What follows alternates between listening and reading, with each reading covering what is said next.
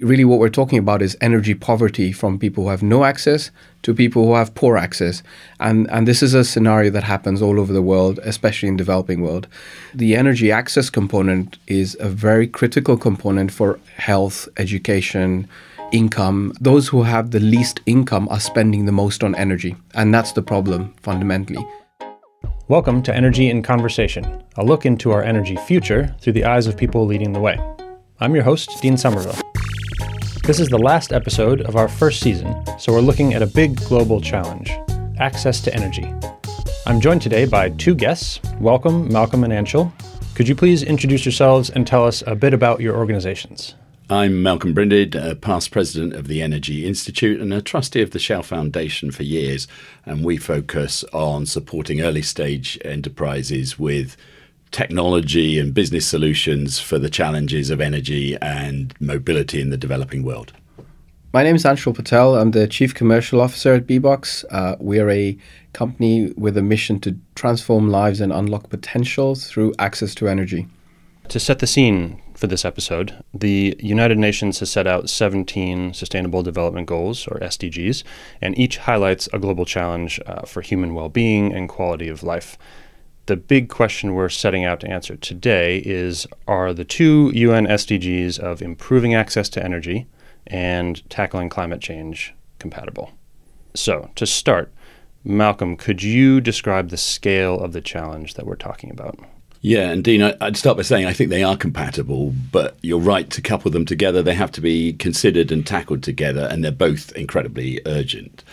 Um, I think the climate change challenge is familiar. Um, but the access to energy challenge is often unappreciated and underestimated, especially in the OECD world, the privileged world. But there are still 3 billion people who uh, basically cook on dirty stoves and, uh, and biomass based on dung, wood, and charcoal inside their homes with all the uh, problems of the indoor air pollution that causes. There's almost a billion people with access to affordable uh, power and reliable power. And actually, there's, there's almost 5 billion people living on less than $8 a day. And the reason for that that poverty, in most cases, is the lack of affordable energy, which in turn leads to all the problems and lack of economic growth that that brings. Anshul, uh, how do you see the scale um, from your work? I do agree with Malcolm about the, uh, the, the numbers here. I mean, we're we're talking five billion people globally, and I'd actually add one more component of this, which is not always clear for people, but it's actually the the scenario where there's a weak grid or or weak access to electricity. So really, really, what we're talking about is energy poverty from people who have no access to people who have poor access, and and this is a scenario that happens all over the world, especially in developing world. To the point around uh, SDG, we can't treat them independently because the energy access component is a very critical component for the others health, education. Those who have the least income are spending the most on energy. And that's the problem fundamentally. And that's translating into every other issue you see. Could, could you give an example uh, when you say uh, not reliable grid or not reliable energy? Can you give an example of what that looks like? Yeah, sure. So in our operations, um, we, we, we, we serve two sets of customers, the, the peri-urban class and, and the rural customer base. Uh, and giving you two examples, um, let's take in East Africa, um, Rwanda, moderate population. Um, the grid has extended quite far out across the country, but in rural areas, there are customers who have no access to the grid and will not see it for the foreseeable future. So that's one type of customer. They're heavily underserved and they will remain underserved because it's simply not economic to get to them uh, with traditional means, right? In another context, we do some business in Goma in the DRC. In Goma, the population is a million within the city itself, and obviously slightly more in the per- periphery.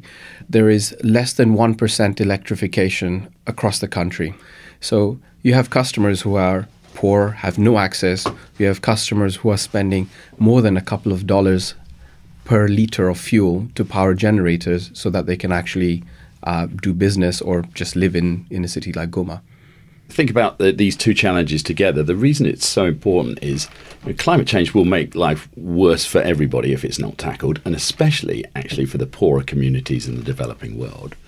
But that's that's something over decades but the urgency of insufficient energy is impacting billions of people's lives today. You know, the lack of water, the lack of food, the lack of hospitals and clinics and businesses and employment and economic growth underpinning all of the, all of those problems is lack of access to affordable and reliable energy.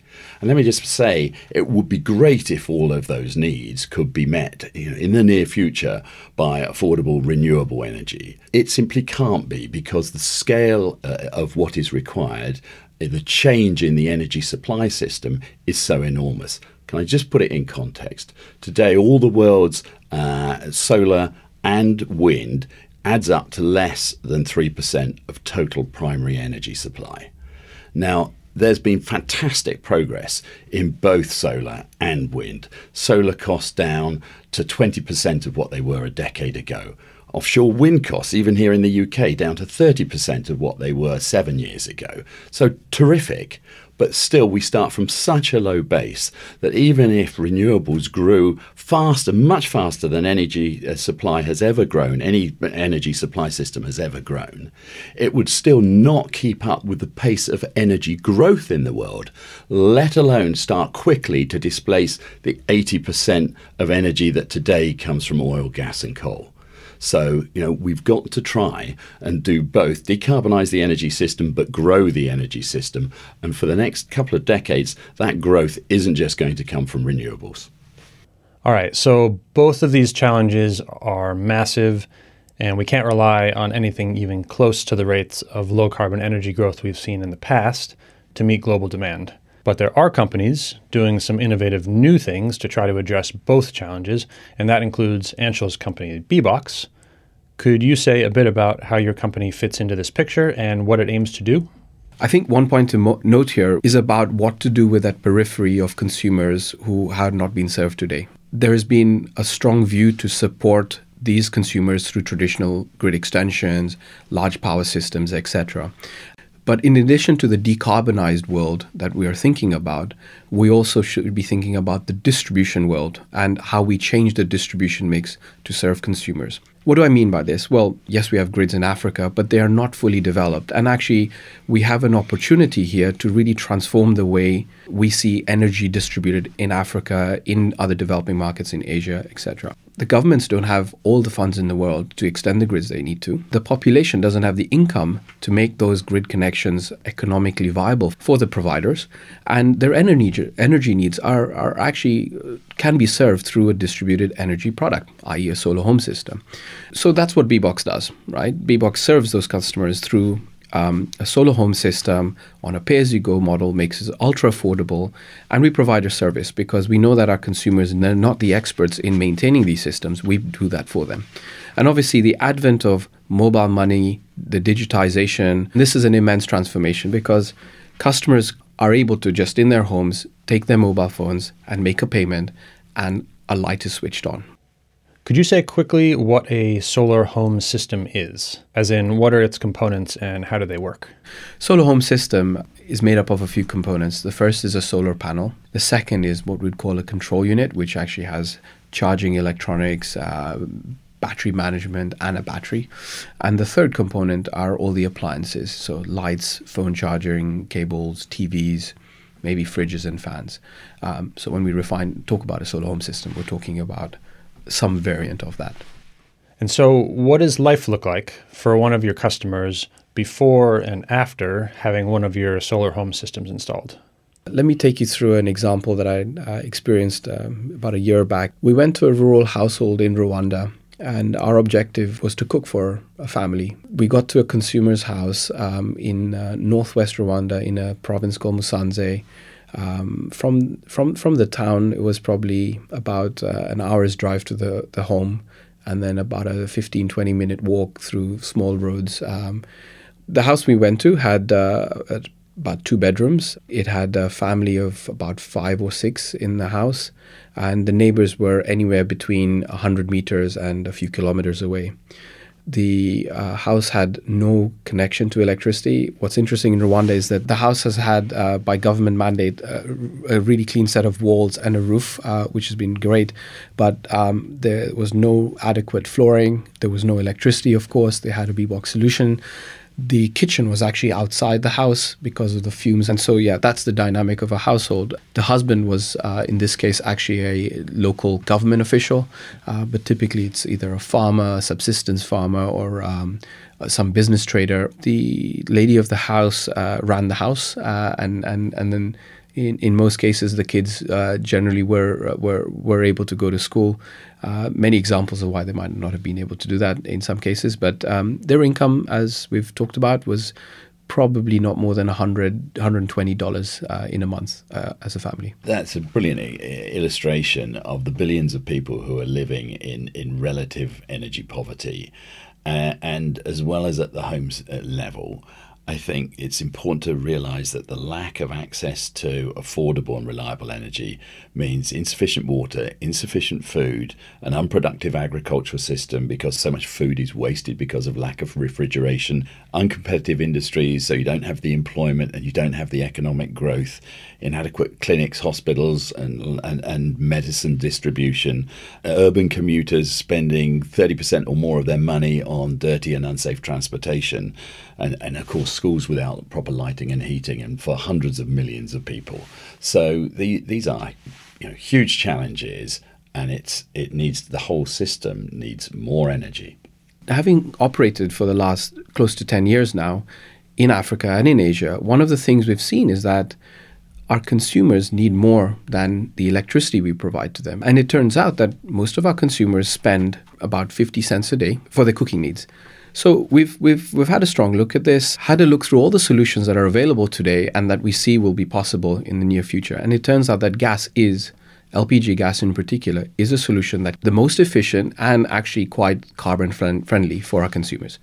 We're actually building technology that allows um, this to be served on a pay-as-you-go basis to our consumers in a transformational way. Again, as I said, energy is our the problem we're trying to solve and tackle. We start with electricity, uh, and we're now moving into the cooking space, both through LPG and in some cases biodigesters for biogas. So, why is it that you can't electrify cooking in the same way that you can electrify lighting and charging your mobile phone? It's about energy efficiency. In the case of cooking, you need an incredible amount of power to electrify it. And simply put, finding a cooking solution through a solar system is just not efficient enough, right? It doesn't deliver the power that you need.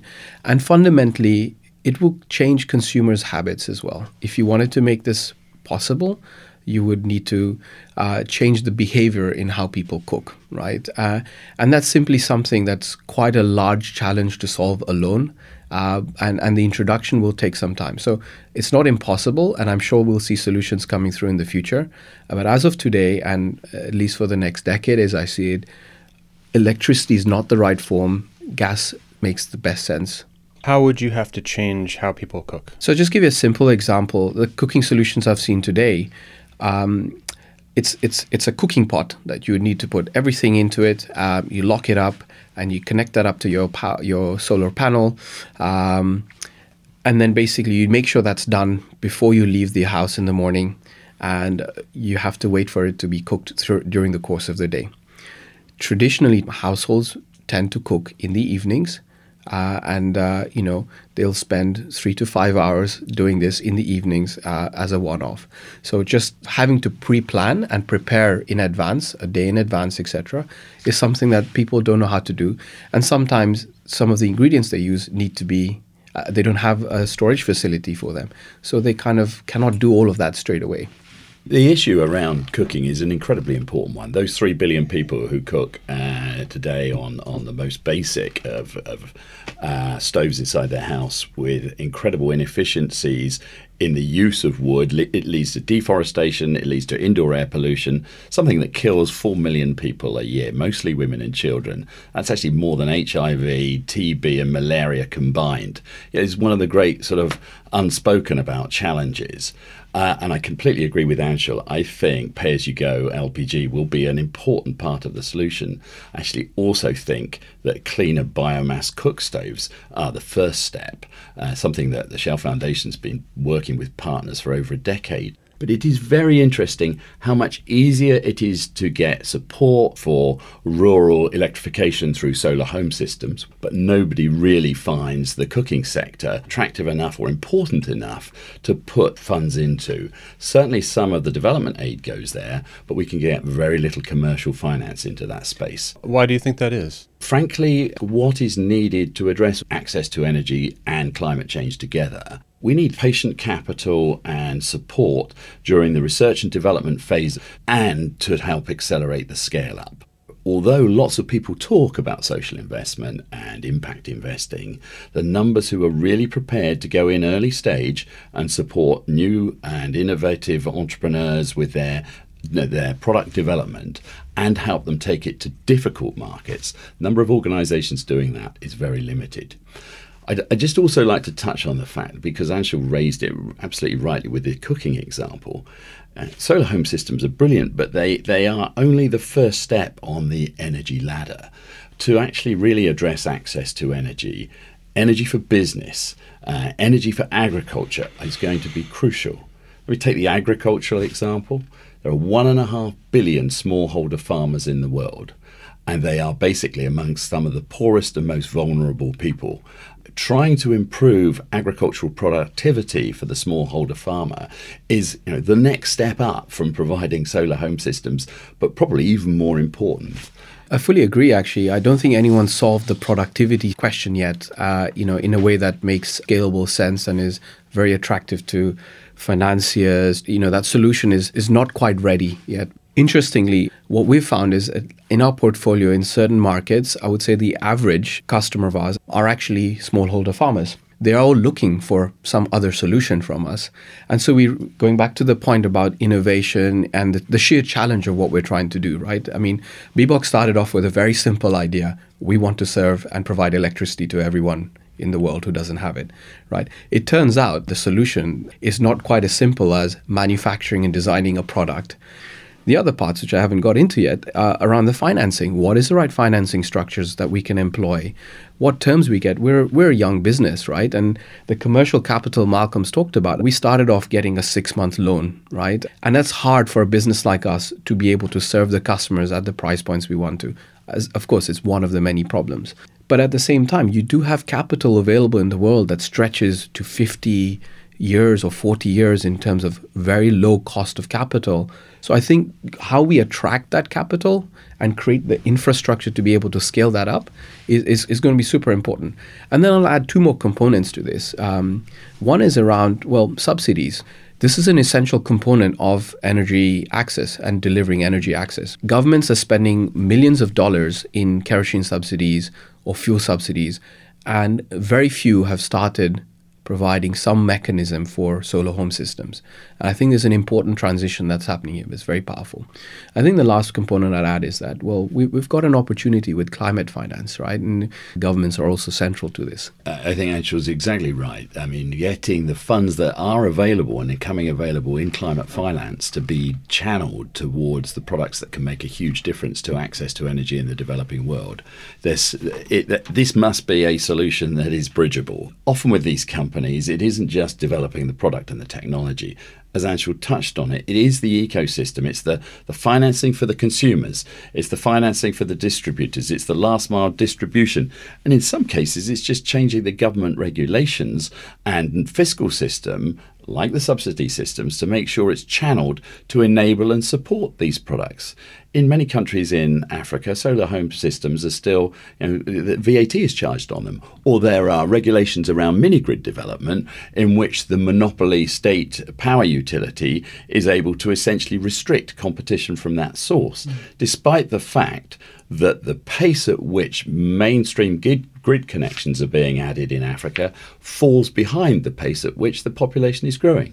So uh, you cannot tackle those off grid just by grid extension. It has to be through solar home systems and mini grids, uh, and both those sectors need much more support. We've got a really interesting time here. I think solar home systems companies in general are actually deploying electricity connections much faster than uh, any traditional utility. Our stats show that we're probably deploying in Rwanda five to 10 times the number of connections on a monthly basis than the national grid is able to do. You know, we're looking at a approximately $200 connection versus anywhere between 1,000 to $2,000 a connection, which is heavily subsidized. So I think this was the point about efficiencies I was making earlier on. And, and actually, what BBOXX is doing, by the way, is we develop what we call the next generation utility to deploy distributed solar home systems in a country as the entry point to, to a consumer's home, uh, and then look at all the other value services that could be generated and delivered. And I think this is an important point here because there is no way that someone like BBOXX is going to be able to do all the tech, all the distribution, and all the financing in the world. We need to really work as an ecosystem together. I, I just think that the whole solar uh, home system uh, industry, and especially the pay as you go aspect, is a really interesting example as well of how this isn't about one technology, it's about a bunch of technologies coming together and a changed business model. So it's taken you know, the efficiency of, of LED lighting and a PV module cost reduction and more efficient batteries and mobile networks and mobile money that then has sort of unlocked a different business model where essentially companies like BBOXX are increasingly in consumer financing. They're consumer financing organizations helping the consumers afford on a pay as you go basis to get light on a daily cost less than they used to pay on kerosene for one dirty and, and, and dingy lamp. One other technology that's uh, uh, which which Malcolm you didn't mention, but I think is important here is about uh, connectivity and data, right? So you mentioned mobile money. One thing BBOXX has been doing since inception is using the IoT infrastructure, the Internet of Things technology for all our solar home systems. So each one of these solar home systems are remotely monitored and controlled. Uh, and, and what does this help us with? We have some really interesting insights about how consumers use their product every day. When is the TV turned on? How long the lights are switched on? We're getting to a point where we can use this data to enable uh, a new a new way of thinking about climate finance. And uh, if I could dwell on this slightly, carbon finance in particular has started off with big systems and big projects, and has never there's no real system that's been designed for um, distributed uh, energy assets across the world. So what we think we could do is use the consumption data from each one of our consumers. And this is live every day coming through to us, which actually can link into the world of subsidies as well, right? Very powerful that you can transparently see where your funds are going, who's using them, what class of customer. Um, we have all that data, and actually, there is a ton of powerful data and rich mm. data available to make this this change happen. So that would be directing finance essentially to people because you can now see how much carbon emissions they're avoiding. Correct. And get it certified in a way that will give satisfaction to the people who want, to, you know, exactly. to, to, carbon markets, to, to support in a properly certifiable way efficient and effective carbon markets. And frankly, all of the products that are being discussed, solar home systems, irrigation systems, these are all actually, and cleaner cook stoves, they've all got a carbon benefit. And it would be great to see carbon finance being channeled towards them. So far, it has been quite difficult to do do, but there are now, I think, lots of promising opportunities out there. And maybe one point to add here is, is, this is not just about getting an additional dollar. I think the real challenge businesses like we face, we started with this idea that we're a social enterprise. We've always had a commercial focus, and and you know we know that we recognize as a company that we need to find sustainability and profitability in one way or form. There is necessity to invest in low carbon projects, right? Um, I can't see a better way of channeling those funds uh, transparently than in the way I described. As we grow the energy demand and as we grow energy access, how do we start to decarbonize from your view? Really important question. Uh, I think that there are some huge uh, opportunities. I would say the most important is to look at the comparison today of gas and coal. Uh, coal still provides 60% of the primary energy in China uh, and uh, an increasing amount in still uh, growth of power supply in India from coal. Both of those are great opportunities to decarbonize obviously by growing as quickly as possible the percentage of renewables in the mix, but also gas displacing coal is an immediate win, not just in halving the CO2 emissions, but in also improving the urban air quality and the problems of particulates, NOx, and SOx, which also comes from coal fired power. So I do think that for the next couple of decades, both speeding up renewables and speeding up the transition from coal to gas are going to be equally important. The challenge of meeting both SDG 7 around access to energy and climate change are about the non OECD world. They're about the emerging markets and less developed economies where more than 6 billion people live and where their energy needs are not met today and are increasing very fast. So, Asia Pacific will need 30 to 40% more energy than today by 2040, Africa will need 50 to 60% more energy by 2040, and that has to come from somewhere.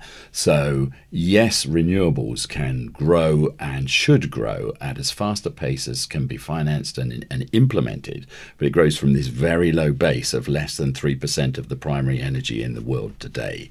That is going to have to come from more gas fired power if we're not going to see more coal fired power. But also think of the distribution challenges, what's going to happen to freight. The prospects for electrification of, of that in the next decade or two are not very high in order to meet the needs of the developing world, those six billion people, emerging middle class of billions who have aspirations as well, the, the, total global freight is expected to increase by something like 150% by 2040, 2050. So I just want to stress it would be wonderful if the world could uh, to, could support energy growth and access to energy entirely in low carbon ways. I think in the next decade or two, that is going to it is going to require both the ma- most rapid build out of renewables possible and substantially more gas and some more oil for a while to come. And the frameworks, as Anshul uh, suggested, the economic and financial frameworks that will bring the money and the capacity to the uh, technologies and enterprises that can deliver at scale. What do you feel most positive about in terms of meeting these challenges together, access to energy and climate change? On a personal level, I'm part of a um, an association where we meet, you know, once every few months, and we're, there's a so, huge social agenda being put together. That's becoming an increasing awareness for every company. Like, what is the social agenda you're trying to solve, and how can you tackle it? What I like really about what we do is that, um, you know, we live and breathe that social agenda every day, uh, and we're trying to figure out how to make it happen. Um, so, I mean, it's great to see the support for it. I feel really positive about obviously the pace of technological change, which you know, in the examples we've talked about, has far exceeded the pace that was expected a decade ago. But I really feel really positive about how actually global youth is so focused on climate change and on the issue of, of access to energy as key issues.